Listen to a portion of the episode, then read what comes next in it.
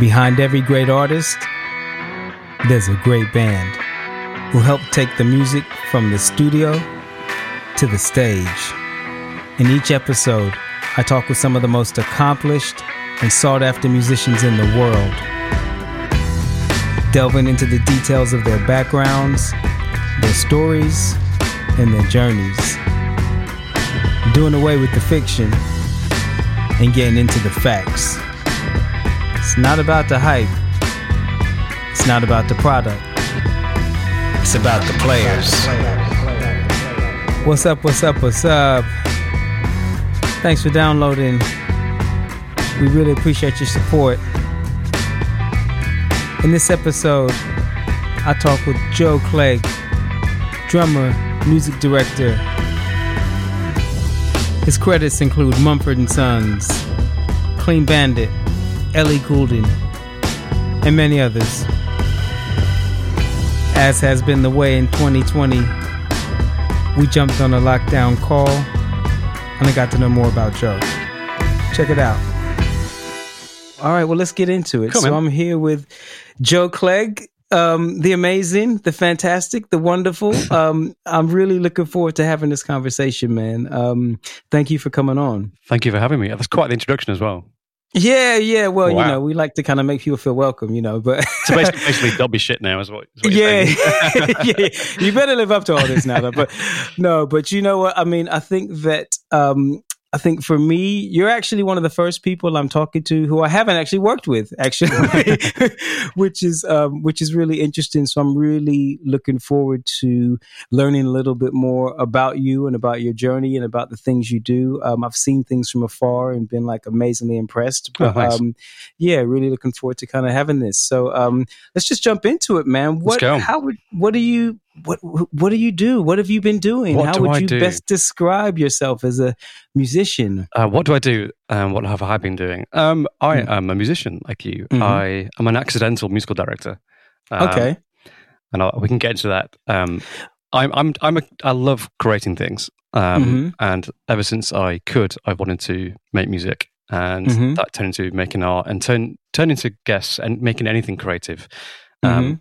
And my background has spanned lots of different things, like graphic design and some web stuff, and making short films, and I creative direction on pop tours, and I've done all these different things, and, and they all sort of sort of show my different sides of my character. I'm just really constantly um, excited about learning new creative things and being involved in anything that is um, stimulating creatively. So I guess that's formulated who I am as a musician. Amazing, amazing. And um, you said you were kind of an accidental MD. I Yeah. mean, I think I think a lot of us were accidental MDs actually. But um, would you would you describe yourself as a drummer that um, MDs or an MD that drums at this stage? Do you know, if you'd asked me that maybe four years ago, I would have said drummer that MDs. And Mhm. now, or I guess pre lockdown, I would have said MD that plays drums. Um, right, right, right. It's just been, it, it's kind of been a real shift for me in perspective more than anything. Um, Mhm. My, uh, the, the big sort of long longevity of a show that I did was the Ellie show. Um, Mhm. and Ellie Goulding. Ellie Goulding, yeah. And I started out as as drums, but like within the first month or two, they asked me to be musical director, and by accident, like I didn't know really what that meant, but I'd already at that point sort of just displayed my keenness for production aesthetic and quality. Like we could do this, and we can reference the record in this way, and we could use this sample, but this thing needs an EQ, and you know, just having ideas really early on. And I was really fortunate at that time that it was so new for all those guys in the team Mhm. that there was space for me to be myself. Right, Um, right. So I learned how to be musical director, like at the in the deep end, at the deep end. So right. she did Jools Holland within a month, and then you know we're doing SNL and all the big things really quickly. So um, so yeah, it was a, an accidental MD thing, but drums were my you know drums were my passion and my love, and that's kind of what got me to that point. And then fast forward, you know, 10, 11 years of working with Ellie. But maybe four or five years ago, I, the first call came in, say, "Can you just come and help us put our show together and not play your instrument?" Um, Mhm, mhm. And that was like, "Oh, you're a musical director. What does that look like? How much you charge for that?" um, Right, right, but right. also, like, okay, what the hell do I do in this setting when I'm the person that just walks in and I'm not behind my instrument? I've got nothing to really hide behind. And um, Mhm. thankfully, I really enjoyed it and I had okay results. And that sort of built and built to the point where I worked in other, you know, big sort of arena size shows, which is my total dream to do. And what type of people were calling you? Who did yeah? Who did you MD? Like, what kind of people were you doing? Um, so actually, I think a couple of gigs that you did, um, which was difficult to walk into because they were kind of big shoes. Um, Ah, please. no, no, but it's true that the first thing that I did MD'd outside of Ellie, and I was still playing at Ellie, was AlunaGeorge. Oh yeah, I remember AlunaGeorge. Yeah. Okay, yeah, yeah. And AlunaGeorge, I think you'd put the band together and you were on that just before me, and you'd gone off to do something else like Jess Glynne or something, some huge thing. Um, and I remember because our old front of house guy for Ellie was doing front of house for Aluna. So there's a good link already. Um, right, and right, he recommended right, right. me. And he and I worked well, really well together. So I walked Mhm. in and was like, well, I'm a drummer. I, I know technology and tech and how things work and fit together and being able to get sounds from things. That's kind of my like my little passion area. Um, Mhm, Again, this is the first MD thing I'd done outside of Ellie, so it was I was still pretty green. Um, mhm, mhm. but it went really well and I got on really well with the artist and importantly as well the management uh, and Yes, they, they kept me around for, for quite you know a couple of years three years whatever until I went on did something else um, and it built from there Fantastic. um, so as well as AlunaGeorge um, it kind of kind of grew I Luna George and then started with Clean Bandit maybe four years ago now a long Mhm. time ago now four yeah four years ago um, who else lots of things. And I got up last no, 2018. I did uh, the Mumford and Sons Delta World Tour, um, which was like the next biggest thing that I'd done in terms of like Mhm. venue sizes and scale. That was um, a really amazing experience. Um, yeah, but been really fortunate to kind of bounce from project to project as a musical director. Um, running in parallel with Ellie, and when Ellie got a bit quiet after her, and you know, in the breaks between album cycles, I would just keep going and keep working. Mhm. Um, yeah, so that's why I would say that I'm an MD that plays drums now, Sure, um, because that's kind of where my the traje- trajectory is taking me. Sure, sure, sure. And when you were originally um, starting with Ellie, how did you get that gig? Like, how did you find yourself in that situation? Uh, like, this it's a nut story, um, and it, it is a true story. So um, oh, trying to tell you concisely is tricky because I love to waffle. So you have to. no, just it's all interject. good. Um, You, you have a fellow waffler with you, so it's all good. Let's go, let's go. yeah. Um, so I did the. I'm from Lancashire, and I studied A level music, music technology. Um, my careers advisor told me you'll never be a professional musician. I'm like, no, screw you. I'm moving to London, um, and I got to Guildford when I studied at ACM. Um, long, Mhm, long mhm. time ago.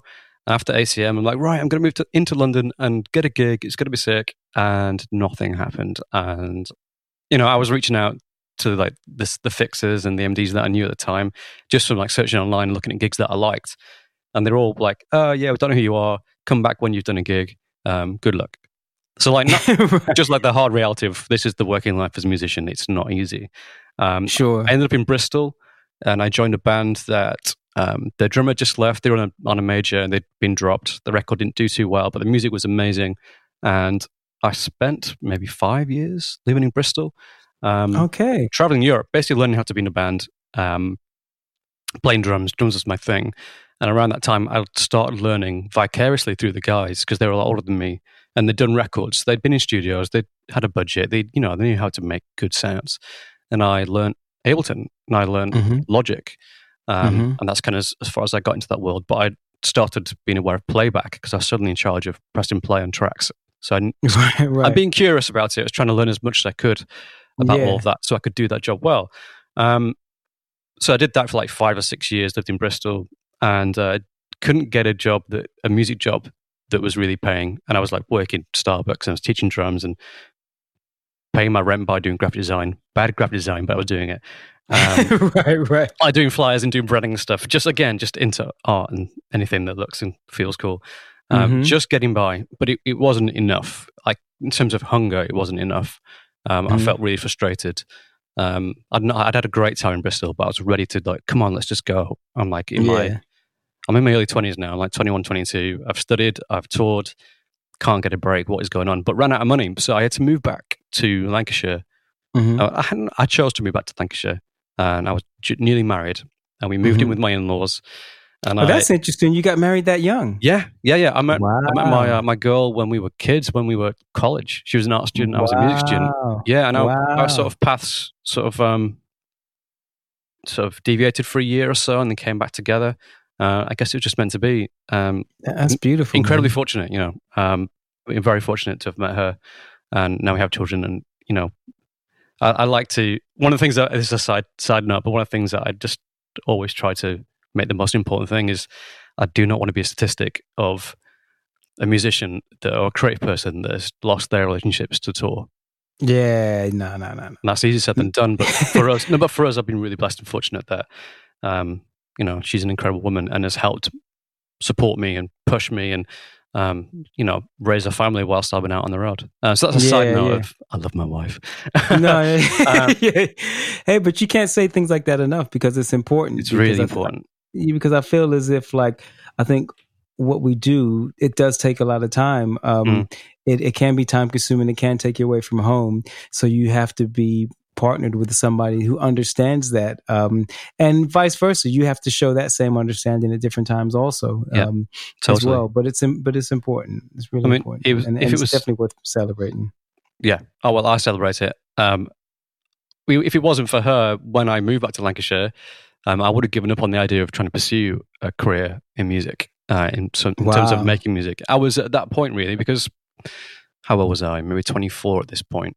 I didn't meet Ellie Mhm. until I was twenty five, uh, so it's quite really Mhm. late. I, I would say. Mhm. Oh, I thought at the time. Um, I thought, yeah, I, don't, I think I still think that's really early, but we'll get on to that. We'll get onto that. We'll get onto Yeah. uh, there's Yeah. a musical maturity that uh, only just surfacing all these years later. So you know, I think it's all it all works out. It's all relative.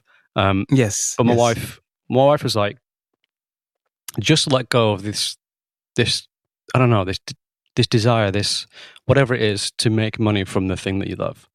Not that Mhm, that's bad, mhm. but it's becoming something that is negative. It's a block. It's something that's getting you down, and it's not good for you. Um, you are creative in all these different ways. Why don't you just push on lots of doors and see what opens? And I was thinking, Mhm. well, I could totally go and study and do graphic design degree, or go and study film um, Mhm. and go make films, or go and design stuff. You know, that would I would love the idea of that. But Mhm. something within me, like I just want to play. I want to play. Like I'm made for this. This is what I want to do. And everything, all the odds are against me. I'm back in Lancashire where I started. Uh-huh. And those people that said that I couldn't do it, they might kind of be right, and that sucks. um, but my wife, my wife said to me over the summer of 2009, I remember it like vividly. She said, "Just Mhm. forget all that and reconnect with music for the sake of loving music." Mhm, Um, mhm. And I did. Uh, like I jumped on music blogs like Hype Machine, um, and all this great music was coming out. And this girl called Ellie Goulding popped up with a cover of a Bon Iver track, Mhm. and um, I heard her voice um, straight away. Like, wow, this girl. That's a spe- there's something special about this. Mhm. Uh, just her an acoustic, and I searched for online. No website. She had a MySpace. MySpace, I guess, tail end of all that world, and it was Mhm, mhm. super unassuming. Um, Mhm. A couple of demos. Starry Eyed was one of her big early tracks. That was it. There's a demo. Mhm. Um, this track Lights is a demo, which is a Mhm. big breakthrough song. Like no pictures. I can't remember there was, there was anything else, but in this little box, I remember it saying, "I'm looking, I'm I'm looking for a band, or excuse me, I'm looking for a band, or I, I want to start jamming some of these ideas out with the band. Drop me a message." I'm like, okay, okay, right. My ears have led me here. I've heard this. I think it's cool. I found this little box on the MySpace page. Uh-huh. What, nothing to lose. I'm just going to message and not going to worry about it. And I forgot Uh-huh. about it. And maybe two weeks later, I got an email from her manager. I auditioned Wow. maybe two weeks after that. Um, And this is like, I'll tell you this part of the story because it kind of gives you a, a snapshot into who I am and the way my personality is. But um, I pestered their producer, who I didn't know at the time, and I didn't know it was his first like big record that he was doing, uh, Finn Starsmith, Yeah, and- yeah, yeah. an amazing guy. A lo- lot I'm going to tell you something funny in a second, but go Yeah. ahead. Yeah. Um, and uh, I was like, dude, can you just stem this out for me? Um, I know you've not. It might have been a demo version. And I know you're not you're not finished the record yet, but you've asked me to play. Oh, I've been asked to play three tracks in the audition. One of them starry eyed, and it's all this 808 kick and clap, and the vocal chop thing, which is the hook. I know that I can play it. Mhm. So, Uh-huh. could you stem me out the drums as individual, like kick snares, um, hats, and can you stem me out? I'll take anything that's involved involves the vocal chops. Um, so I got some stuff through. I had my cracked copy of Ableton Live on my fallen apart laptop held together with gaffer tape. I had broken in ears. Um, I didn't have an SPDS. I, I mean, I was like, right, how do I? I've got an idea. Mm-hmm. I think it could be cool, and I believe in it. How do I make this happen without any money? So, Right. my- right. Right. and I didn't say anything to anybody. I spoke to my wife about it, but my wife must have spoken to her grandma, and her grandma called me and said, "I've just put a thousand pounds in your account, and that a thousand pounds is Wow. is is for you. I know you've got an audition coming up. I know you need some some things. Um, this is money because I believe in you. It's not necessarily just to go and do this audition. It's for you, and I believe in you, and I want you to hear that and accept it. Uh, and I was totally blown away, um, as you would be, right? I had I had no money at all. Um, we were kind of hanging on. Um, Man. and with that thousand pounds, I bought an SPDS, and I fixed my ears, and I bought a legit copy of Ableton so I could do the things I wanted to do. Mhm. I bought a Behringer DI strip. Um, Mm-hmm. so that I could just quickly open my laptop and everything's plugged in, and I could literally give them like a stereo feed for my DI rack, and they get everything. And I, I put together a full playback version of Starry Eyed. They didn't ask me to do it. Uh, they didn't know I was going to turn it on my laptop. Um, but I went there, played the track acoustic drums, and had a vibe in the room. I said, "Just give me a second. You know, probably not probably. I was so, super like pushing my luck a little bit, but I've got this idea. It's going to take me like five minutes to set up. Is that cool? I'm like, yeah, yeah, fine. Mm-hmm. Um, we're in Bush Studios. I remember it so vividly. It sounded so shit in there. Um, still does. and uh, yeah, and I Yeah, played Starry. Eyed with a click with all the SPDS and all the 808s and um, and that was that. I got the gig. That was it. Wow. Yo. Yeah. That, I feel like I wish I That had a fucking trigger pad and some clapping and some shit because that's fucking incredible, man. True story though. That's that's true. And then my life, in terms Wow. of professional life, changed instantly. Um, yeah. Wow, that that is absolutely amazing. That is just like it. Just firstly, is is technically amazing, but also just to um to have the drive and the idea to do that, and then to have the support of somebody to believe in you. People only believe in you when you're a certain type of human being, and to you know, I think that's um a credit to you that she was prepared to kind of you know take that kind of punt on you, so to speak. And um, what a great way to do it, man. That's fucking fantastic. Shit. Yeah, yeah. It was that was like a, one of the few, many. Uh, I was going to say few or many, two different things. There have been quite a few of those moments in my life where I look back and go, "Do you know what? That was an act of kindness and generosity that set me down this path that led to yeah. where I am now." And I wouldn't have done that without that moment. But sometimes it just goes to show you, you have to be prepared to maybe think about doing something a different way. And I talk about this a lot, but it's just about bringing something to the table. You know, it's like some people would have just turned up with a fucking, with their kit and like, uh, what you got? And if this other sounds here, or I don't know, I've learned it a bit and it kind of goes like this, but it's like you actually really applied yourself to make something special of it. I so just wanted. I fantastic. wanted it. I wanted to do it. I wanted. That's the first. The first time I've been invited into a rehearsal, like an audition in London. It's my first ever Mm. audition. Um, Mm. And I went in and went, this is me. This is, yeah, it's kind of bold me coming in doing this. And spending that kind of money to do an audition, to do an audition is crazy, um, Mm, mm. you know, with hindsight. But it, I guess it showed my tenacity at the time. Um, what I I also, I didn't tell them that I didn't live in London. So I, Right, right. I was in still in Lancashire and I was borrowing my mum's old blue, like bright sky blue Peugeot 206. And I was leaving I was leaving like Lancashire at four in the morning to get to 10 a.m. Uh, rehearsals when I got the gig at, at Bush in Shepherd's Bush. Um, wow. Until they clocked that that was stupid and dangerous, and they started, you know, they looked after me. Um, yeah, I was I was so adamant that it's not going to be a thing that I'm not in London because Yes, yes. because I tried to be in London and I couldn't afford it, and I Mhm. moved back to Lancashire because that's the only option I had. But Mhm. For whatever reason, I'm pushing as hard as I can to earn the right to do this because I want So have you always lived? Have, have you always commuted, basically? Um, since yeah, since Ellie. So I lived, yeah, like I moved from Lancashire to Guildford, Surrey to study ACM, and then I.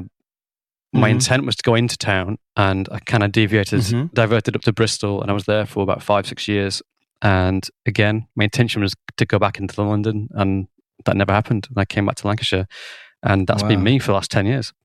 Amazing. I think that yeah, that's that's fucking amazing, man. What an amazing story. I, I, think the the thing that I was gonna say that was interesting for me about that, like so at that period of time, I mean, we kind of got started at the same time, I guess, because I think at, at, that particular time, I um, so I was um, I was just playing keys at that point in time, hmm. um, and I was playing with a guy called Frank Music.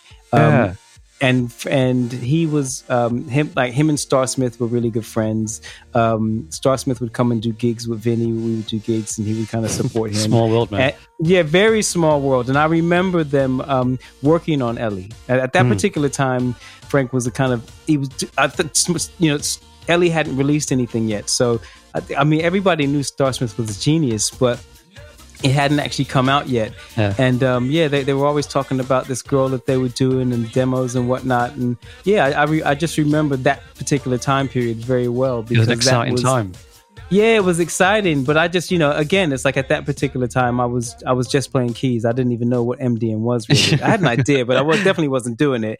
And I, um, and it was around the time my son was born as well. Um, because oh, I, and I think as well, that's probably the last gig I played on, uh, if I think about it, actually. Oh, wow. So, um, yeah, small world, small, small world, world, indeed. so, um, obviously, um, I guess at that particular time, you got in at the very beginning, and there's no way of knowing how big or massive Ellie sure, would become. Yeah. Um, how was the? Um, how did you find that sort of playing drums and MDing on such a big project? That must have been it pretty was, complicated. Yeah, complicated. Uh, it's exactly it's exactly what it is. Um, yeah. but, but, then I guess I didn't know any different, and right. damn straight, I was not going to fail in my own mind. Right. Like I'm going to do whatever it takes, work as hard as I can, mm-hmm. learn from my mistakes, learn from people who are who I meet who I think are better than me can absorb from, and mm-hmm. treat everything with that mentality. And you know, mm-hmm. it was so it was so exciting. It was yeah. Ellie's for you know Ellie broke through, and Ellie's manager was the first artist he managed. Like, what a set of ears to find that. I mean, yeah, absolutely. Finn, absolutely. it was his first first proper breakthrough record as a producer. Everything That's about right. it was right. was new and exciting, and then they took a massive chance on me. Um, mm, Massive chance because they could have hired anybody to be the MD and to be the drummer. Nobody knew who I was, but and um, and I thought think at the time I only learned this years later that Ellie like wasn't fully convinced just because I didn't have any kind of CV or track record. Um, but her manager Jan was like, "No, I've, I've, got a vibe. I think this guy's gonna be. I think he's the guy. Uh, we'll see how we go." Um, so the idea of being behind a kit and being an MD and having the ability to see the bigger picture, um, mm. that's been an evolution of learning how to do that. Um, like fast forward to now, 10 years later, and mm-hmm. as 11 years later, whatever, um, it's so much easier, quicker, clearer to stand up front of a house and be an MD. Well, 100%. Sure. And sure. I, I'm, I wonder if, if you think the same thing, but to be, it's, in, I think it's harder to do it in a rehearsal room when I'm trying to bounce between play my instrument, mix a track or EQ a track or learn a part or go through a sound, speak to the artist, go to the front house console or speak to monitors, do playback, all that stuff. Um, that is draining. And like when people ask me about, oh yeah, man, what's it like being an MD? Yeah, cool. I'm like, it's really hard. It's yeah, it's hard. It's, it's fucking it's hard. hard. Yeah. Like you don't. I didn't know what I was doing, and I don't necessarily pretend to know what I'm doing right now. I'm just, still just a massive work in progress. But um, you're expected, I think, from my experience, to wear all these hats really well. You're meant to be a great player. You're meant to be have a great musical awareness, be able to mm. communicate mm.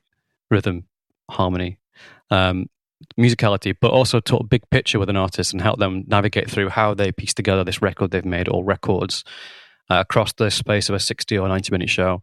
Um, then you're meant to sit in the middle between the artist's vision and the management perspective and That's then right. the tour management perspective. So you've you've got the dream and the vision, you've got the budget, you've got the time frame, and then navigate all those things. But also, like I am, I'm massively involved in front of house and mix mm-hmm. and playback because that's kind of I think my speciality and kind of where I've grown into over mm-hmm. the years. So my, my head is always in that. I'm always thinking navigating all of this, trying to arrange this music to appease all, make everybody happy, make sure the artist is is getting the show that they want, but it's on budget and on time, but mm. that the mix can be translatable in a field at Glastonbury or Live Lounge, or you you know you know exactly what I'm talking about. Um, Absolutely. So the Absolutely. idea of oh yeah, being MD must be so easy. Like you just go and play drums and you know, you know Ableton and stuff, so it's like you can do tracks. I'm like, no, absolutely not. If that's if that's what you're aiming for and you what you think you're entering into, then I suggest that it might not be for you. Well, then, and I think the other thing for me is it's like you also, there's the whole personality aspect. There's the whole dealing with people. It's like you have to be a, there's, there's a politics involved that I just don't think everybody has because yeah. you're having to deal with labels, management, artists, musicians, yeah. techs, crew, yeah. front of house, and you're having to make everybody feel good and you're having to create, you know, you have to figure out how to kind of work with everybody in the right way to get the best out of them. It's and hard. then on top of that, then people forget you have to fucking have ideas is because it's like no that's what i'm saying because like, even if you're not doing any of that somebody's going to come to you and be like okay so how are we starting the show? Okay how are we doing this? How yep. are we doing that? And you have to pull a rabbit out your ass sometimes you know what i mean? And it's sort of like it's um I, th- I think from my perspective I, I never like i I I chose the way I went about MDing was I just kind of I decided to do the role the way that it made sense to me because I played um, for a short period of time um, as a musician, yep. but I was a um I was really a producer. That that's I was a producer writer. So it's kind of like that's what I'd spent most of my life doing. So when I came into the live world, I barely knew what it was, and I just figured it all out as I kind of was going along. But when I did start MDing, I kind of had this. It, it did. It just made sense for me to not be playing. It's just like mm. for me, it was just like producing a band. Yeah. That, that that's just yeah. how I kind of envisioned it, and it is a different kind of vocation. But again, I think that it takes a little bit of time to grow into that. So that's why when I when I speak to a lot of younger musicians, sometimes and they say, "Oh, I want MD," I'm thinking to myself, why like, like, like like why like like what is it you want to do because yeah. it's like i think there's so much of it that's very challenging and i think as well to do it and play at the same time i think the fact that you were sort of in a scenario or in a setting whereby it was new for everybody and everything was building and growing organically, I think that's a fantastic way to do it. Do you know what I mean? Super um, fortunate. I, I, really think yeah. that. Um, I guess there was perhaps more grace all round because people were figuring things out for the first time. So sure, you know, I remember I remember years ago I found one of my hard drives from like campaign one earlier, and I, mm. I'm like, do I dare open those Logic projects? do I dare have a look and see how how bad that was? And I opened a couple yeah. and I just laughed. I'm like, man, it's really healthy to see the progress. I've learned so much, and the only way, I guess, the only way you, you grow and get better at these things is just by being consistent and trying to learn and um, learn from the knockbacks as well as the as the, the victories. You know. Um, well, absolutely, and I think that people, I think people forget as well. It's like. I think by nature, as a human being, you want to be developing all the time. I feel like if you're if you're not learning something new and if you're not moving forward, then you're basically standing still. Yeah. So so you should be doing that anyway. But I also think that um, I just think it's so important how you make people feel and how people feel working with you and how people feel being around you because it's like, yeah, I do. It's exactly the same for me. I listen back to shit and I'm like, oh, that was whack. That was whack. That was whack. That was whack. But, but, but I, but I'm also cognizant of the fact that, you know, that might be my opinion of it, but maybe at that particular time, that's not how they felt about it. For sure. Felt about it. But also, as well, it's more important the stewardship and how people feel working with you is as important sometimes as the kind of specifics, you know, which kind of get forgotten in the moment because it's it's a moving target, isn't it? Massively so. Changing. I think it's it's ninety percent down to your personality and how you communicate, the, how you get from A to B. Um, exactly. And exactly. you know there could be speed bumps and deviations and all sorts of stuff going on, but ultimately you're in the room and you've got a, you've got a time frame, you've got a deadline. You know, I'm just costing. You've got to get this over the line. Um, you know, and I've I've got that wrong sometimes. I've totally got that wrong sometimes. And I, you know, the only way you really get develop your the role as the MD, and it's a, effectively a producer role, isn't it? Um, yeah, I think the only way the only way that I've got better, I think, is by learning those hard lessons. I mean, interestingly, you're saying that you started as a producer and sort of fell into MDing. I'm yes. I'm having like the total opposite sort of trajectory. Mm-hmm. So I fell into musical direction, but then mm-hmm. 10 or a decade later, I'm now my totally getting into production and re- tracking and recording. So it's really interesting the the journey of curiosity of just making music and getting better. Um, is just a is a wonderful thing. Absolutely, absolutely. And again, I always say to people as well, the fact that to work with one artist for that amount of time, um, I look. I always look at like if you do one, two, years on a campaign or whatever, I, or with an artist, I think, oh wow, that's fantastic. If you Mm. do more than that, it's like, oh shit, what the fuck? Like, because I feel like by nature, do you know what I mean? Sometimes people just want to make changes. Sometimes people Yeah. just want to look at different things. They want a different voice, whatever. Yeah. So I think that it can be quite a fast moving industry in that way. But I think that where I, I, I see great value in being able to stick with a project and being part of a project for a long period of time. I think it shows a lot about the character of the people that do that. And I think that it's that's actually more important sometimes than having a fucking, you know, 20 page CV saying I've worked with this this person, that person, this person, that person. Because I think that so that that doesn't always say a lot. Do you know what I Yeah. mean? So It- um Yeah, I, I totally agree. And again, I'm just really fortunate that that that moment I heard this demo on Hype Machine and found a MySpace page led to this decade of starting starting in, in a club in Brighton. I think we played to like ten people first show, and then you know world sold out arenas around the world. Um, that is quite a journey. I don't take it for granted at all. I'm, I feel very blessed and fortunate to have experienced that. Um, I think what I love about that as well, that it came from a real place. You know what I mean? Like actually, like I listened to this, I like this, I'm fucking with this. Let me see, can I get involved? Like, Yeah. yeah, do you know? I love that. I, yeah, that that's been. I guess when I look back at it all, I think do you know that this came from the heart. It came from me using my ears and finding something that kind of caught me, and Yeah. and it was attuned to what was happening at the time, and, and somebody else thought of that, and the artist was really good, and yeah, so I was really fortunate that Ellie, my career with Ellie, kind of became what it did. Um, but I Mhm, was pushing mhm. the door at the right time. Is how I I describe Yes. it. It's like I was ready for it. I didn't know what it was going to be, but I was ready. And you know, I was damn well driving from four a.m. in the morning to get there on time to go and show them my arrangement of Starry Eyed. And and that's kind of where that totally defines my career in a way. Um, Mhm, mhm.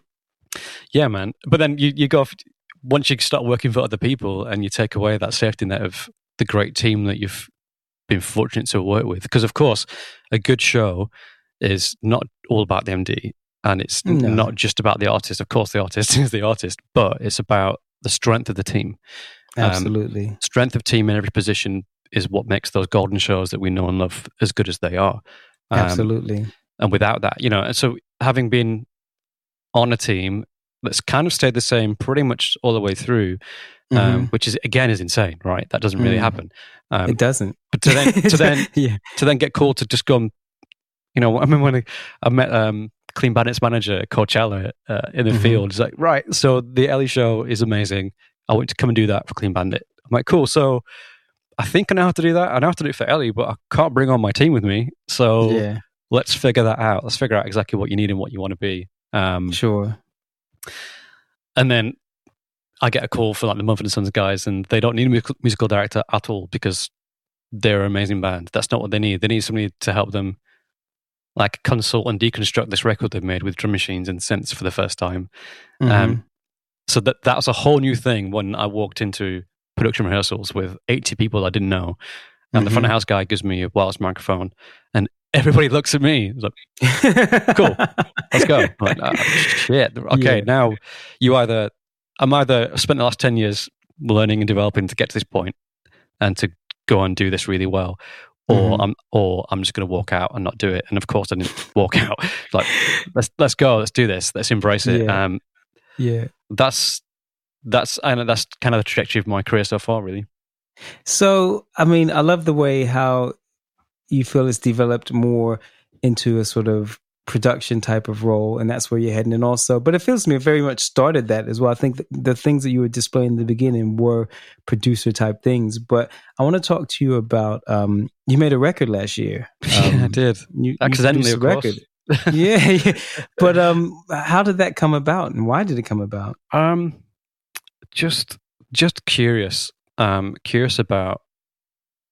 I'd not I'd not made a record before, and I was in this position Mm. where I was working on this really amazing big show with great people, um, passionately working as hard as I could to make this record that somebody else made as good as it Mhm. can be live. And I Mhm. started thinking about where, well, who am I as an artist? So I've Mhm. never seen myself as an artist. I've always seen myself as a service provider and somebody that sits in that role, which I really, Mhm. really like. Um, but if I if I'm getting called to work with other people as a musical director, which is effectively a producer, of a live Mhm. show. Mhm. I, I would like at some point, if I'm going to keep doing this, to get called because of my artistry and because of my musicality and because of my ideas as a person, rather Mhm. than we just saw that really great show you did. Come and do that. Yeah, Does that make it. sense? That's it. Yeah, it makes hundred percent, hundred percent sense because a lot of the times, um, people, um, people don't really know that much about you. They just know that somebody has said that you're a good person to get. That's totally valid. I mean, you're not going to know the inside out of every single person you work with, right? Um, Yeah, yeah, but is but I think that it's but I think that it can advise it can help people to make different type of decisions if they really have a better understanding of who those people are because sometimes again it, it is good enough to know that well it worked for them motherfuckers so it can work for us but but but by the same token when you actually can display your skills in a sort of auditory way um, in your own thing and basically have people maybe plug into who you really are and what you're really about i think that's a fantastic thing too and I think from my point of view, just as a listener, that was one of the things. I mean, I love that. I love that EP. It was. I thought Thank it was really, really great. Oh, I thought it was kind of you. well Thank you. produced. It sounded great. It was really interesting, and it was genuinely dope. So, I mean, to think that that's the first thing that you kind of um, did like that, or kind of like you know that was your first journey into that. That's amazing, man. oh, that's very kind of you. Thank you. Uh, I thought it was only. I thought it was my mum that listened to it, but that's I think the second stream was on Spotify. So thanks to you. I guess I started. I started searching for okay, musicality. Who am I as a musician? Uh, what is my voice away from what I do as a job? So if I was to get away from my laptop and my plugins and my DAW, who am who am I? What music do I actually really love? What resonates with me the most? Um, like I, I'm a gearhead. Like I love equipment and gear. I always have. Mm. And I started selling a bunch of my vintage drums um, and started buying like analog outboard. Um, Mhm. Like a Space Echo was the first thing I bought, and kind of work, working my way through these really weird esoteric sort of pieces. I guess my quest was, it was linked with Ellie. My my thinking on Ellie was I've been doing this whole Ableton sample drums thing um, in the UK for a bit, and it's really good, and it works, and it's the same every night, and it's really clean and clear. But where's the personality in it? I wonder Mhm, if there's mhm. an odd bit of equipment out there that I could just sneak into the signal path before it gets to front of the house that adds a, a unique signature to the sound, and that becomes my sound. So start searching for what what could that be? Is that just a like a stereo compressor over the drum bus, or is that something a bit more involved? Um, Mhm. and I never got to the point with Ellie where I implemented that, but the search for that led me into buying, like selling drums and buying synths and buying guitar pedals and buying things that I wouldn't have thought about a, a year before that. Um, Mhm. So all this started happening, and then around the same time that well, in terms of like my what I do with social media, I'm going to just take off my filter of always trying to post the perfect drum video, um, Mhm. and you know like, I'm constantly competing with myself to be better. So I'm Mhm. never going to post anything, and I, I want to be creative and create with people. So I'm just going to start posting anything that I come up with I think is interesting. So I Mhm. set my drum kit and I used a, a MIDI controller to send my I don't know what overhead or snare top that was playing real time out to Space Echo or to all my plate reverbs, and I Mhm. just tracked it and it's noisy and distorted. But I'm like, oh, actually, this is kind of cool. And I Mhm. started building that up and started creating more. Um, interestingly, kind of led to some getting some gigs. I'll, I'll come back to that in a minute. But um, so just kind of, I'm setting the scene, waffling away like I normally do. I, I no, no, it's really interesting, man. I love it. started a journey, a personal journey of how do I keep growing and get better and not stay, not kind of um, level out where I am. I want to, I want to have an interesting show and I want to keep finding new sounds. How do I do that? Sold some gear, bought some weird gear, took some risks, started kind of taking my filter off of my own myself for what I was going to put out for myself online, and then that led me into this time where I had some downtime between an early record and we had our second child and our second child the whole pregnancy and birth and everything was super complicated and a really heavy time um, Mhm. thankfully our child was is okay. Um, Mhm. at the time it, it wasn't okay. And i but i had this place to go to. I had a studio to go to. I had all this gear set up. I had some synths that i borrowed from a friend and i just started playing. Um, and over the course of maybe a month two months uh, while i was at home I'd built up on my hard drive a whole folder full of ideas. And some of those ideas were like, I just got my drum kit, a loop from my kit playing through the audio in on an MS20 Korg, Mhm. and I was playing with the filters. And for 20 minutes, I was just like filtering and doing all sorts of stuff. So I had like things like that, and I had like drone stuff that I was doing.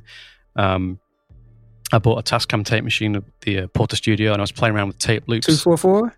Yeah, that's the one. Yeah, they're just so amazing. Um, Well, yeah, yeah, I totally got into absolutely. the idea of tape loops and fading up different faders with, uh, you know, 15 second or however long um, chords, and like playing with. I was, I was just super curious, and I had some time, and I guess I, I had um, there was like an emotional journey that I was on with the pregnancy of our second child and the birth, Mm. acted as the conduit, the filter, the instigator of all this coming out of me. Um, Mm. so I made all this stuff, and it was like I felt really passionately about it, and it sat on my hard drive because I went back to work, um, and then one of my best friends, Simon, who, who plays bass on Ellie, uh, maybe like six months later, it's like, dude. What's that thing? Remember what thing you sent me? That was this really heavy drum loop. What that? What are you gonna do with that? I'm like, I don't know. Maybe you could do some bass on it. Do you want to put some bass on and see what happens? I'm like, yeah, all right. Um, and then my friend Carlos, Carlos Garcia, he was like, oh, Oh yeah, yeah, yeah. so I can hear a guitar on that idea you sent me. Just shall I put something down? I'm like, uh, yeah, cool. I was gonna I'm like- ask you who was playing those fucking guitars on that record because the guitars, there's some dope guitar on I played guitar on one of them. That was a was a whole new thing for me. Oh and, wow.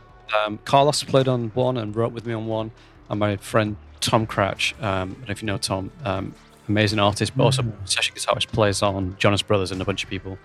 Um, Okay. out in LA. He played on a couple as well. So, so that was a whole new thing. Like suddenly, six months later, I opened up my hard drive and went, oh, maybe, maybe I should do something with this, and maybe I'll send it to trusted friends who will tell me if it's just shit because I won't get upset because I don't have any plans for it. But if they Mhm. if they hear something, they might want to contribute, and maybe that'll formulate uh, what this could Mhm. be. So I had sketches of songs. Um, they're all instrumental. Uh, a, a lot of it was. It wasn't a drum record when it started. I mean, I don't think it ended up that way anyway. It was more like an instrumental thing, but it was a Mm, super mm. personal, um, it, like journey, musical journey, and it was it totally represented how I felt. And so I, that's that's kind of where it got to. And then classic me is like, well, okay, I've committed to it and I've made it, and I want it to be the best that it can be. So I'm going to get it mixed. Mhm. And I'd met a guy through the working with Mumford and Sons dudes. Um, this guy Matt Wiggins, who's like a Grammy Award-winning mix engineer, and he did me an insane deal, and he turned he turned my ideas of stuff into this uh, just amazing, I think, an amazing sounding little collection of songs. Um, and I did that. and, Well, if I'm doing that, I might as well do some um, do some video, like do a video for it and do the artwork because I can do Right, that. right.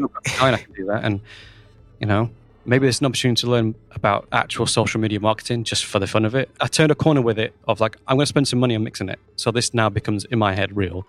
Therefore, yeah, yeah. my only expectation with this, I'm not trying to get a record deal. I'm not trying to have. There is literally there's nothing attached to this other than what can I learn from it. What's the most, what's the most I can Mm. learn from doing this? Because the process of it, of finishing it off, when I decided that I was going to make something. Sorry, I'm waffling, dude. Apologies. No, no, you're Um, not waffling at all. It's fantastic, man. The process of when it gone from just being a collection of emotional ideas to oh, actually these are five compositions to my friends playing on it to then actually no, I'm going to mix it. I'm going to put it out. Don't care um, because it's important to me in my life right now that this exists. I want it to exist and be real. Um, and I don't care if anybody thinks it's shit. It doesn't. It's not about that. I'm not trying to do anything other than just let it live and exist. Um, Absolutely. and the whole thing was written about me desperately wanting my child to live and survive. Mhm. So that, it was to, it was real for me.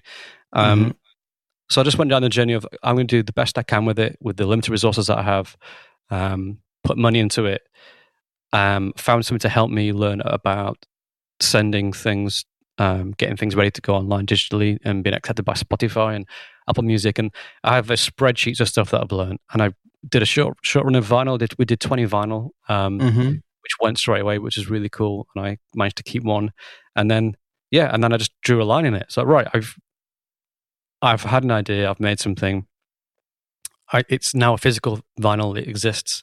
Um, I've, I've got a spreadsheet of things that I've learned. I feel like I've emotionally like I've I've really benefited from this whole process of making something. Um, Mhm, mhm. and but if anything else it exists and that's important to me and that's a moment in my musical journey um, and the best case i mean what could come from that and i started thinking well I actually had producing records well yeah I'd love that. And I'm, I'm actually I'm a musician first and foremost. Like I want to make more music, and the mm. idea of mm. all the skills that you know you acquire being a musical director. I know how to mix a track for playback, so you know I should theoretically be able to mix a song to a decent level um, to get it ready to go to a mix engineer. So I can do that, and I can communicate with people because being an MD is literally just making sure everybody's doing their jobs right and communicating how to get there. And so, I could communicate that in a studio, I guess, as I could in a rehearsal room. So maybe I could produce, maybe, and well, maybe I don't know.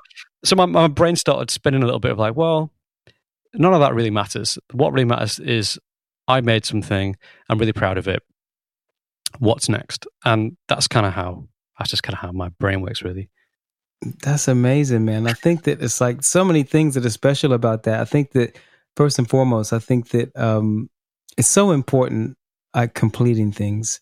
I yeah. think that um, there's a lot of people that start things, a lot of people that have ideas. There's a lot of people that dabble with these things, but I think that the actual process of going from A to Z with something is a totally different energy than just having a few ideas and knocking together a few rhythms and this and that, whatever. So I think that the fact that you kind of did that is amazing. But I think what I really, really like about that is that you entered it from a space of just you did it because you wanted to do it. And I mm-hmm. think that um, in music, you know, I think that you know if we, if we're looking back from historically speaking, you know, that's what you did. You fucking you do what you do. You make music. You you create. You're a writer. You're whatever. You know, people would make music, and then when you had enough music that kind of like, then they would kind of make you know they would put it into an album and then present it. And somewhere along the line, that became this whole kind of convoluted business thing where you have to then then you're writing something for an album and the minute you start putting a limitation on something it changes what it can potentially be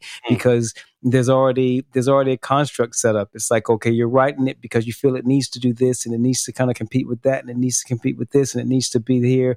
And i think that um, it's so important to just create sometimes for creating sake do you know what I mean? And and I think that's where a lot of good things come from. You know, I think that there needs to be more of that in music today in general. You know, I certainly I certainly know just from doing it and committing to it that it was a really healthy cathartic thing for me to, to have done in my life. Mm. I'm super proud of it. Um, I'm as proud of doing that and finishing it as I am of you know MD in a world arena tour, uh, which is Absolutely. amazing to, to, have done. I'm very fortunate, but it uh, like me as a human being, as a as a person, as a creator, um, that was a moment for me. That was like, do you know what? There's maybe there's more to me in terms of creatively, even like musically as an output. Uh, and I don't know what that could be, but I'm just going to learn from it and um, push it as far as I can. No, it's fantastic, man. And what kind of um, musically speaking, what kind of people influenced you when you were growing up, and what type of drummers or just musicians in general? What type of music were you into? So I grew my dad played drums and played guitar and played bass um, in church. Mm-hmm. So I kind of grew up in church, but like the Methodist church in England, um, mm-hmm. where drums really weren't a thing. You know, like right. this is not like a Pentecostal church. Like we're not encouraging yeah. drum. Like no drums at all. Tambourine is like is pushing it. Um, yeah. But I got into drums. I don't know when I was like thirteen or fourteen, perhaps. So not super young. Um, mm-hmm.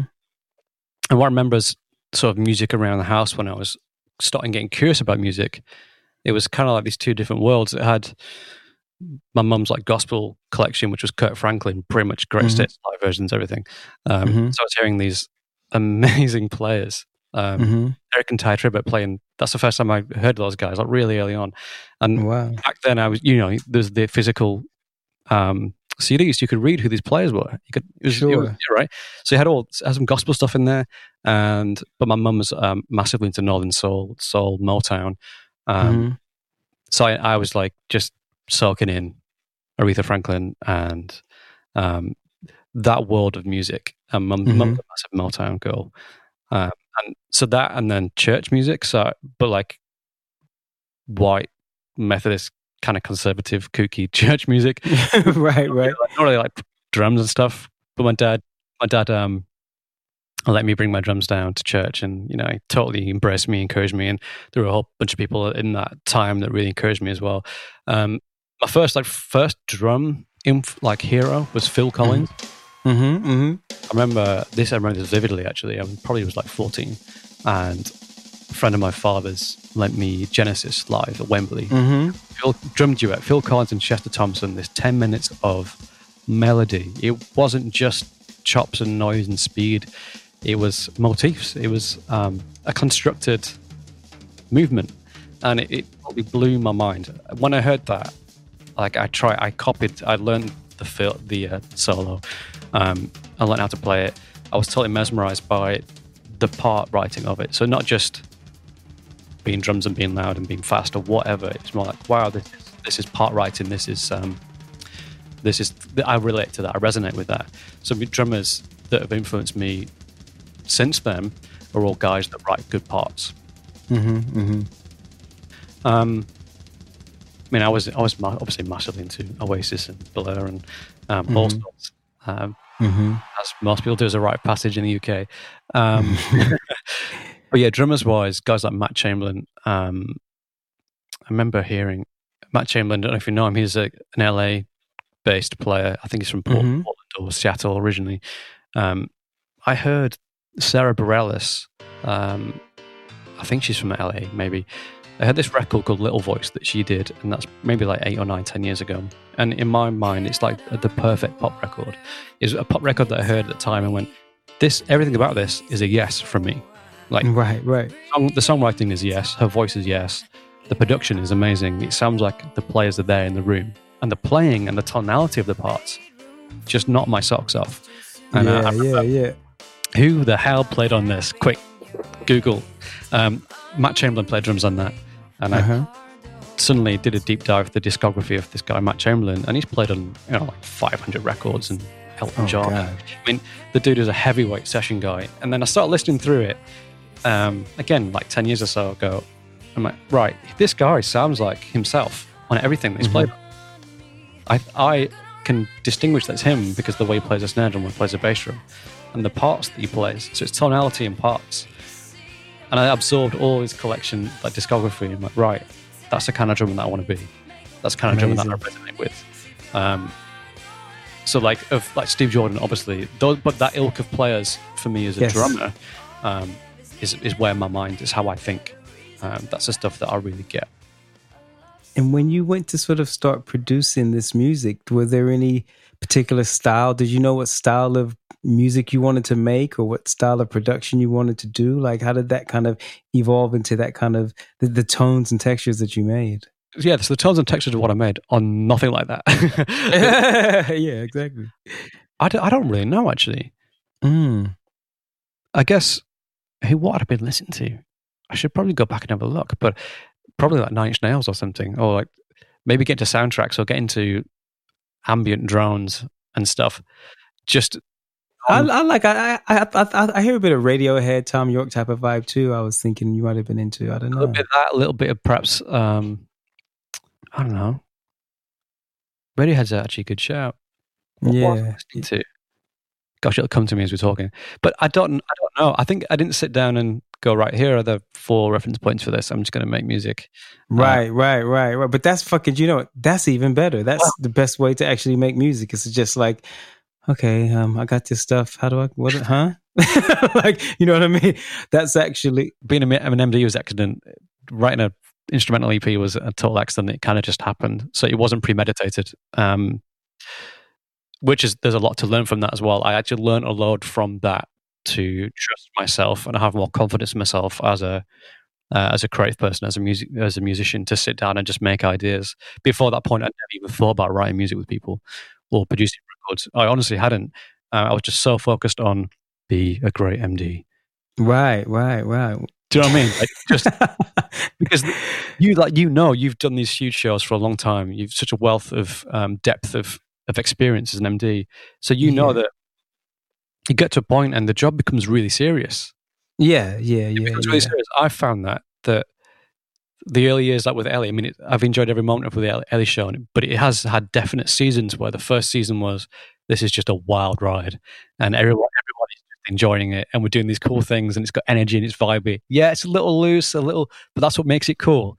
Yeah. And the the second record comes and there's breakthrough success, so now you need to replicate that night after night, and then the big world tour comes around, and like holy shit, I've got to do this to like twenty thousand people a night, and it's got to be it's got to stand up. And nothing can go wrong ever. it's like But I'm but I'm the guy. Like, how have I got into a position where I'm the MD here?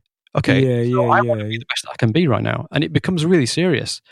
Having this time away from the road is super hel- healthy time for me to explore. Right, I've ended up here. I got into it for this reason, and I've come Mhm. out of it super serious and taken myself way too seriously, and so driven to be the best that I can be that Yeah. I'm a dick here and there. I might have got that thing wrong. I might have Uh-huh. not been as nice as I could have been in that moment to that person, and let's just let's just deal with that. Let's let, let that go. That's not who you are. Get back to enjoying music and loving music for the sake of it. I think it's healthy to have that Amen. analyze that. Um, we're all in this together, you know. I, well, yeah, the idea of competing against people for gigs and rates and all that stuff, making sure my players are getting paid the right money and gigs from gigs we're paying the same money and buyouts and you know it's a really it becomes a really serious thing it's people's livelihoods you, you've got to get it right you've got to understand how those things work and um ah, it's just nice to take a, step back from that for a minute Well, yeah, because you know it, it, it is music. I mean, let's let's let's like sometimes people forget like it is music. It is art we're trying to do here. It is we are supposed to be doing creative shit. So it's like when it gets to be too much of that, I understand there's a bit of that, but when there's a bit too much of that, there's an imbalance. I had a scenario a few years ago where I was asked by an artist to just change the show for like Yeah. a one-off thing. I'm like, cool, yeah, Yeah, great, what a great, yeah, I'd love to do that. Um, Mm. That's a lot of work. Let's make sure we've got time to do that. And then Mm. time disappeared because of whatever happened. And then suddenly, I only had two days in the in the room with the band to build a Mhm. show from scratch from nothing Oh, Um, God. before a big show, and like that was never ever doable. Like but of, but you know, and then there were lots of reasons, there were lots of questions off the back of that. That wow, that could have been better, and could that have been handled better? And I'm like, do you know what, man? That we just pulled a rabbit out of the hat there, and we did That's that with right. time, and that actually isn't healthy. It's not healthy for me. I didn't sleep for four days doing that, and we got away with it, but it should have been better, you know, and that it makes you it can make you turn you into a really serious like really focused blinkered kind of person just to make sure that you get the job done i don't know if if you can resonate with that Oh, well, Um, hundred percent. I mean, well, the problem with the thing about pulling this is what I've learned. The problem with pulling a rabbit out of out of the hat is that first you pull a rabbit out of the hat, then because you pull the rabbit, out of the hat, the next time they expect you to pull out two, then they expect you to pull out four, then they expect you to pull out eight, and then people forget. They start fucking thinking that rabbits just fucking grow out of hats. They they they forget that you're the one actually pulling it out. So it's just like it just becomes expected, and you pull out sixteen, and people don't even give you a pat on the fucking back. That's, that's i'm not i yeah i never got into it for the for the the applause but at the same, Yeah. Same and, I, and i'm not scared of hard work at all but yeah, yeah. I, i'm a, my own biggest critique i'm busy competing with myself to be the best that i can be so in that moment i know we don't have enough time i know That's right. i might be trampling on a few things because we're trying to get this done in a crazy stupid uh, amount of time a lot of the time is people I always people kind of have like champagne taste on beer budgets. Do you know what I mean? So every everybody wants this fucking extravagant, you know, four six month preparation type of show, but they want you to do it in five or six days. And you know, it's like you know, sometimes you do the best you can do, but it's just not the same. You know, it's, it's just it's just not the same. And um, I think that I used to do that quite a bit, where I would. Um, you know, just work crazy hours and do this and do that and whatever. But I, I got to a point where I would, I started speaking honestly about what I can and what could or couldn't been, could, what could and couldn't be done. And if I don't think something can be done, then I just don't do it because the bottom line with it is that at the end of the day, if it's not right, you take the blame. That, Mm. that, that, that, that's what being an MD or any type of role where you kind of are supposed to be in charge of something. That's the key thing. You're going to be the person that takes the blame. And I remember that when I was, I think I learned that lesson. I was about 18 or 19 and I was making my first record.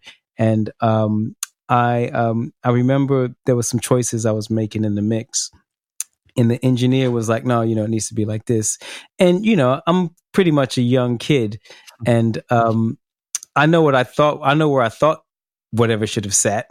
But I just I chose to listen to the engineer because I figured, oh well, you know, he's like 15 years older than me. He knows what he's doing. He's done it a lot. I'd be stupid not to take advice from somebody that's more experienced than me. Do you know what I mean? And of course, exactly what fucking I thought it should have been was what it should have been.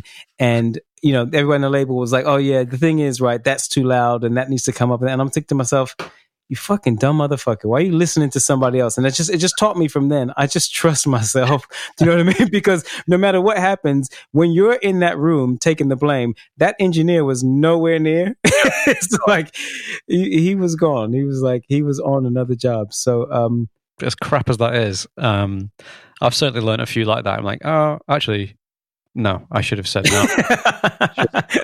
um, yeah, and, and I, I, did a I did an MD thing. I worked for an artist again a couple of years ago, um, and it was it was exactly that. It's like we want all of this, but we yeah. this amount of time, and this is the budget. And yeah. like, what? I, have just got to say no. It's the first thing job I said no to. Um, yeah, which is weird, isn't it? As a creative professional, I'm like, no, because I don't think it's doable, and it, it even if it is, I don't think it, I would be happy with the the output. Um, yeah, yeah, yeah. So I think I'm not the right person for it. So it's definitely a, definitely a, a thing you've got to learn to get to that perspective and that point of view. Absolutely. So, um, tell me a little bit about. So, I don't want to keep you too much longer, but I'd like to know a little bit about. I've seen some. You doing some really. You, I know you released a, a drum DVD, and then you're doing master classes and things of that nature. So, yeah. there's things you're doing, like I guess from an education perspective. Like, what's that about? Oh, dude, I just, I just want to like, I want to do stuff. I don't. Um, yeah, yeah. I, like, I like creating things. Um, yeah. So the educational thing never really set out to do that at all. Um, yeah, I, I made a video series. Yes, um, yes. Last year. Mm-hmm. Now that came about because I don't know, like I started using Ableton Live on a gig. Now that's not a new thing. People were doing it before I was doing it.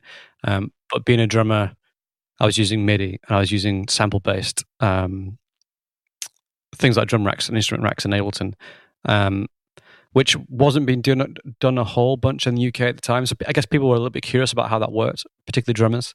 Mm-hmm. Um, and I've always I've always said, wait a minute, there's nothing new about this technology. Like my my good friend Andy Gangadeen had a rack full of samplers with floppy disks, and you know, like the the guys have been innovating technology and and using samples and technology within live shows for for like decades. So it's not new. It's just sure. a, a new bit of software and the implementation of actually how, as a drummer, when I'm looking to hire a drummer for something, it's it's like a given that they need to know how to handle their samples and they need to know how an SPDS works at the very least, because it's one less job yeah. for me to worry about. Um, so I got I started getting loads of questions. I started like playing at some drum shows maybe like two or three years ago, um, and mm-hmm. I would mm-hmm. find myself at drum shows like playing Ellie tracks, but then getting questions about yeah, but how does that pad talk to your laptop?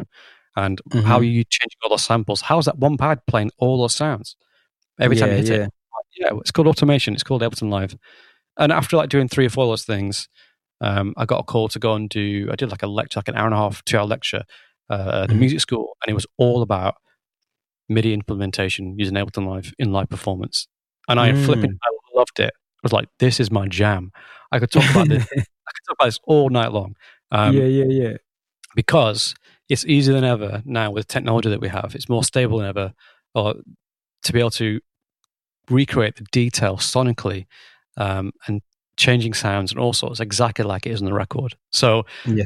my, my mentality is as a starting point, let's make it sound as good as the record, and then let's from there that's our guideline, and then let's add in humans to play that, and then let's widen the sort of the the remit of what can be played and what can be changed. And from there, we've got a great sounding gig that the people who've bought the record have paid for a ticket. They can hear that um, track and know straight away they can identify what song it is and they feel connected. And then we add the human touch into that. So that's kind of been, always been my perspective as a musical director, at least. Mm-hmm. Right or wrong, I guess that's just how I see it as a as a just as the art form. Um, mm-hmm. Sorry, another waffle. I love it. Um, That's not a. You're not waffling at all. You know, this is this is not waffling. this is fucking valuable shit. I hope everybody's listening. yeah. So, all to say that I started talking about it more and more, and people were asking more questions about it, and I like, well, I've learned this myself, and mm-hmm. I've learned how to do this on Ellie, with myself and, and a couple of guys in the gig that came on. Like Sir Francis was an amazing, amazing programmer, and mm-hmm. two of us would just spend, spend all night learning how to do stuff that we couldn't do. Um, mm-hmm. And we ended up building this this really great rig that we were playing. And this is the thing that I'm super passionate about, which is why I got to the education thing, is that the old premise of pop music is like is cheap and dispensary in terms of performance. Mm-hmm. It's all track. It's just players playing loud and fast on top of track. Um, mm-hmm. I hate that idea because it's not true. And with the mm-hmm. technology we have on Ellie, when we're in 2016 mode, we were playing every damn thing from that record live, and the things that were on track were very minimal because we were, using Ableton and we were using soft synths and software libraries and drum samples from the record. We were automating the crap out of it, so it was changing and filters opening, and we were recreating the record but then we're having people play it live on stage. That gets me excited. That is why I'm still passionate about it. So a friend of mine, a, a mutual friend probably, came to the O2 show on that Ellie tour and went, "Oh, there's there's a six minute section where it was like you were in a club.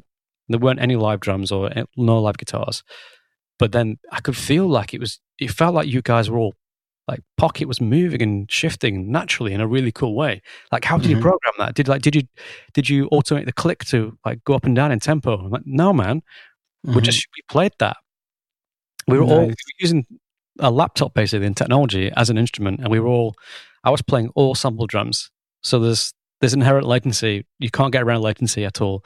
Um. From hitting a pad to hitting Ableton to hitting front of house, and I've learned I've learned how to play that as a drummer, and mm-hmm. so I'm playing with that feel. And Simon's playing synth bass with a pocket based off what he's hearing from me, and mm-hmm. our keys players Collar at the time was playing uh, synth in that way, and Chris was playing keys as well. And there's suddenly there's this fully digital sound and world because it's all coming from laptops and soft synths, but it's not track. It's people playing it. And that was like that was my eureka moment of this is it. This is if i if i want to work on pop shows and do this kind of thing this is what it is for me. This is what i want it to be. I want people to come to a massive gig and hear a song that they know sound the way they sound, they think it should sound but have humans playing it. Yeah yeah yeah. Feel in the pocket changes every night but it's always repeatable in terms of the sonics um, so that's totally that that has become the thing that I'm really passionate about as a musical director is that mm-hmm. we can do it and it takes a lot of time to get there, but it's worth it because the detail, the one percent change here and there, will add up to a better overall um, show. Is I totally mm-hmm. believe that. So, I, so, off the back of that, I was talking about that at master classes at music schools and stuff, um, but I couldn't find anything online that would just was really succinct and clear in terms of this is how it works from a drum perspective. Don't be afraid of technology. Don't be afraid of Ableton. Ableton is a, a piece of software, and other software, um, other software exists, but yeah, Ableton yeah. is really good for handling real time manipulation of audio and MIDI. Absolutely. use it. Um, so prevalently on shows. So I just did. Again, I funded it myself, and um, a music manufacturer wanted to back me on it and invest some money into to help me create it because it's going to cost you know, like thousands of pounds to film it and edit it and you know do it properly in the studio um, because that's like I'm, if I'm doing it I wanted to do it as well as I can. Um, yeah sure. so we got kind of got down the path with that and I kind of backed out of it because I didn't want it to be associated with a product or I wanted to be completely mine and be able mm-hmm. to communicate it in the way that I wanted to communicate it. So it kind of took me longer to do it um, but I edited it all myself. I oh, wow. myself. We we filmed it at Snap Studios in London. Um, my friend Tom uh, engineered the drums. And my friend helped me film it. Um, but I spent the next three months learning how to use Adobe Premiere, edited the whole thing myself, um, wow. mixed it all, did did everything with it, and just put it out there. I had no idea if any single damn person was going to buy it and watch it. Um, again, just another risk. I just wanted to do it, and I could mm-hmm. at the time. And the time, like, well, it's an investment. I'm investing cash, so I want it to kind of break even for sure. But I think it's a really good resource, um, and I'm really glad that I did it. And it's been really, really well received. It's not mm-hmm. not been as huge as perhaps it could have been, but um, I'm certainly not disappointed. I think that it's I've learned so much by doing it, and um, I had one I had there's one magazine that picked it up, Modern Drummer, did a really cool review on it um, beginning of this year, uh, mm-hmm. uh, and it like it said everything about it that I was hoping people would see. That it's a really valuable resource, and it, I totally break down. This is how your device, your pad, plugs into Ableton. This is how you can use a sample. This stuff's not difficult. It requires some time, but it can totally shape you as a musician first and foremost. But it's a viable tool for you to have and for you to understand if you want to work in live music.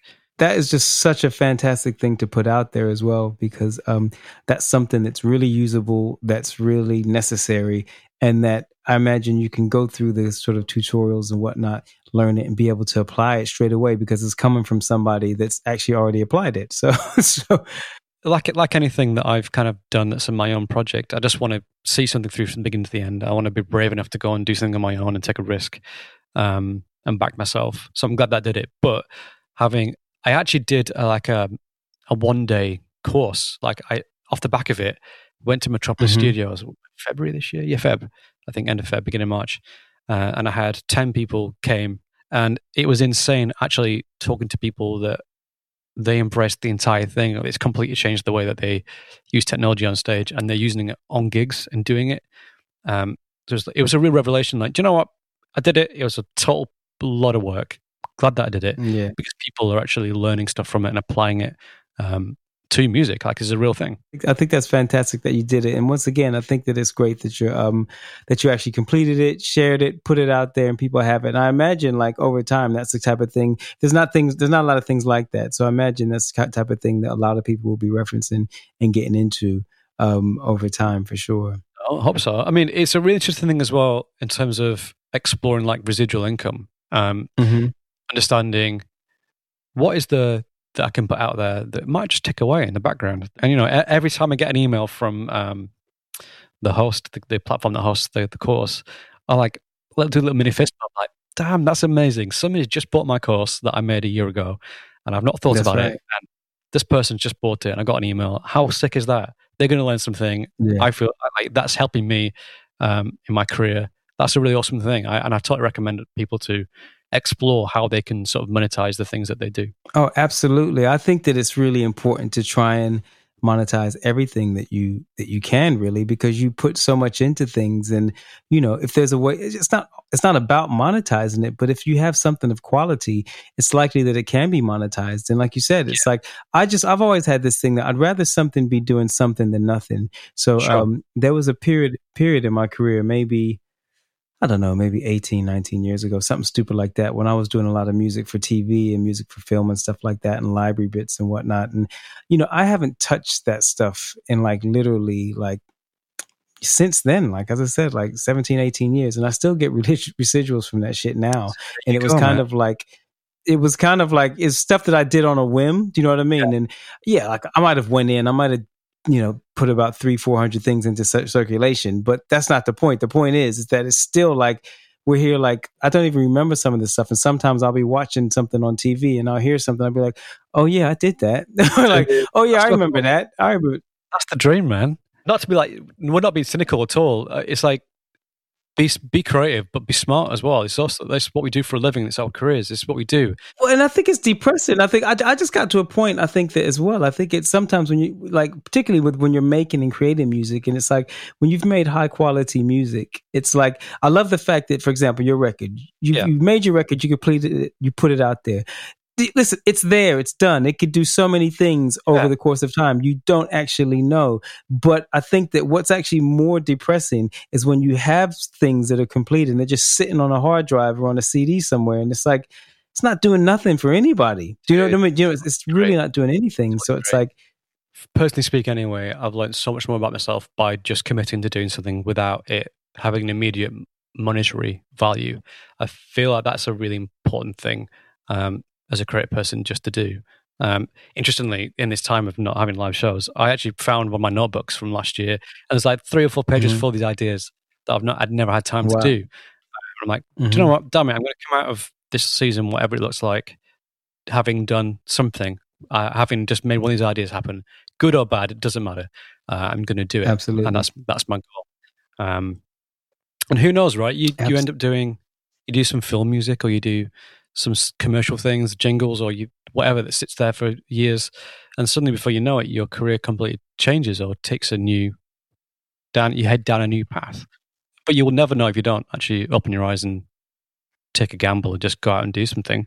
You'll you'll never know. Yeah. So, um, God, all these different kind of ang- angles and avenues and plans and. What are you? What's next for you, Joe? What are you kind of hoping to do? What are you thinking? I don't know. I I've just done something different. Um, mm-hmm. I filmed and edited and was the artist in a, like a, a, piece for a music manufacturer that I made just at my studio. Uh, like filmed it all myself and edited it all myself and did all the music and audio and like spot to camera the whole thing, and like got paid for it. And amazing, that's a new thing. I'm like, well, yeah, I guess that's my skills. I can I can do all that. Um, I wonder what that will lead to and not what door that will open. Um, so what's next? I don't actually know. I would love. I can't wait to get back into live music whenever that happens. Um, mm-hmm. Um, in the meantime, I want to continue down the path of remote recording and producing, which I'm doing a bunch of. Um, mm-hmm, mm-hmm. I have a remix to finish tonight. That's my next job tonight. Uh, finish nice. a remix. Um, yeah, just I want to try and I'll keep open minded to anything that's creative that keeps me excited, and then hopefully when live music comes around, I am the better for it. I have fresh perspective or fresh motivation, or come at it with new ideas. Or maybe I don't do that anymore and go do something else. I literally have no idea, and I feel really chill about that. Actually, um, totally open to whatever sort of comes next. I'm actually just loving being at home. Absolutely, absolutely. No, that's fantastic, man. Listen, it's been so so so good talking to you, man. It's um, I think it's really interesting. Everything that you're doing, everything you've done is fascinating, and um, I appreciate you kind of coming on and sharing all this. So um, thanks a lot, thanks a lot, man. Really appreciate it. And um, where um where's the best place for people to tune into different things that you're doing and different things that you're creating and different projects you might be having? That's the trick when you're doing all these different things. Like how do you actually keep that concise and just into one? Um, i guess yeah. just like my instagram um, which is just at clegg drums now I, f- I feel so cringe because my, my username is at clegg drums uh, the final story i'll tell you is when i got on instagram you'd think that Joe Clegg, like Clegg, you think it's kind of like a unique name, right? And I, I didn't have a gig. This is like 12 years ago when Instagram first happened. Joe uh-huh. Clegg. Oh, username taken. What? Joe Dot Clegg. Joseph Clegg. Joe Clegg one. there are so many Joe Cleggs. I didn't even know this is a thing. So my, like, I just want a gig. I want to be a drummer. Fine, Clegg drums. I was so like, yeah, that's a sick username. And then now I'm in my late 30s. I'm like, you idiot. I don't think there's anything wrong with that, man. I think I think as long as as long as people know where to get to, then that's all. That's that's fine. You know what I mean? You're gonna get drums. Yeah. oh, listen, man. Listen. Take care. Good luck with everything you're doing. And again, thanks a lot for coming on. And um, we'll have to do it again at some point for sure. Yeah, dude. Great chatting to you. All right, man. You too, man. Take it easy. Hope you enjoyed that conversation. I personally learned a lot and got a lot from it. Definitely check out Joe and some of his many endeavors. On the next episode, I talk to the man behind the funky bass on our theme tune, Mr. Dishan Abrahams. Born in Sri Lanka, raised in Australia, came to the UK and been one of the top names on the session scene for over a decade. Look out for it.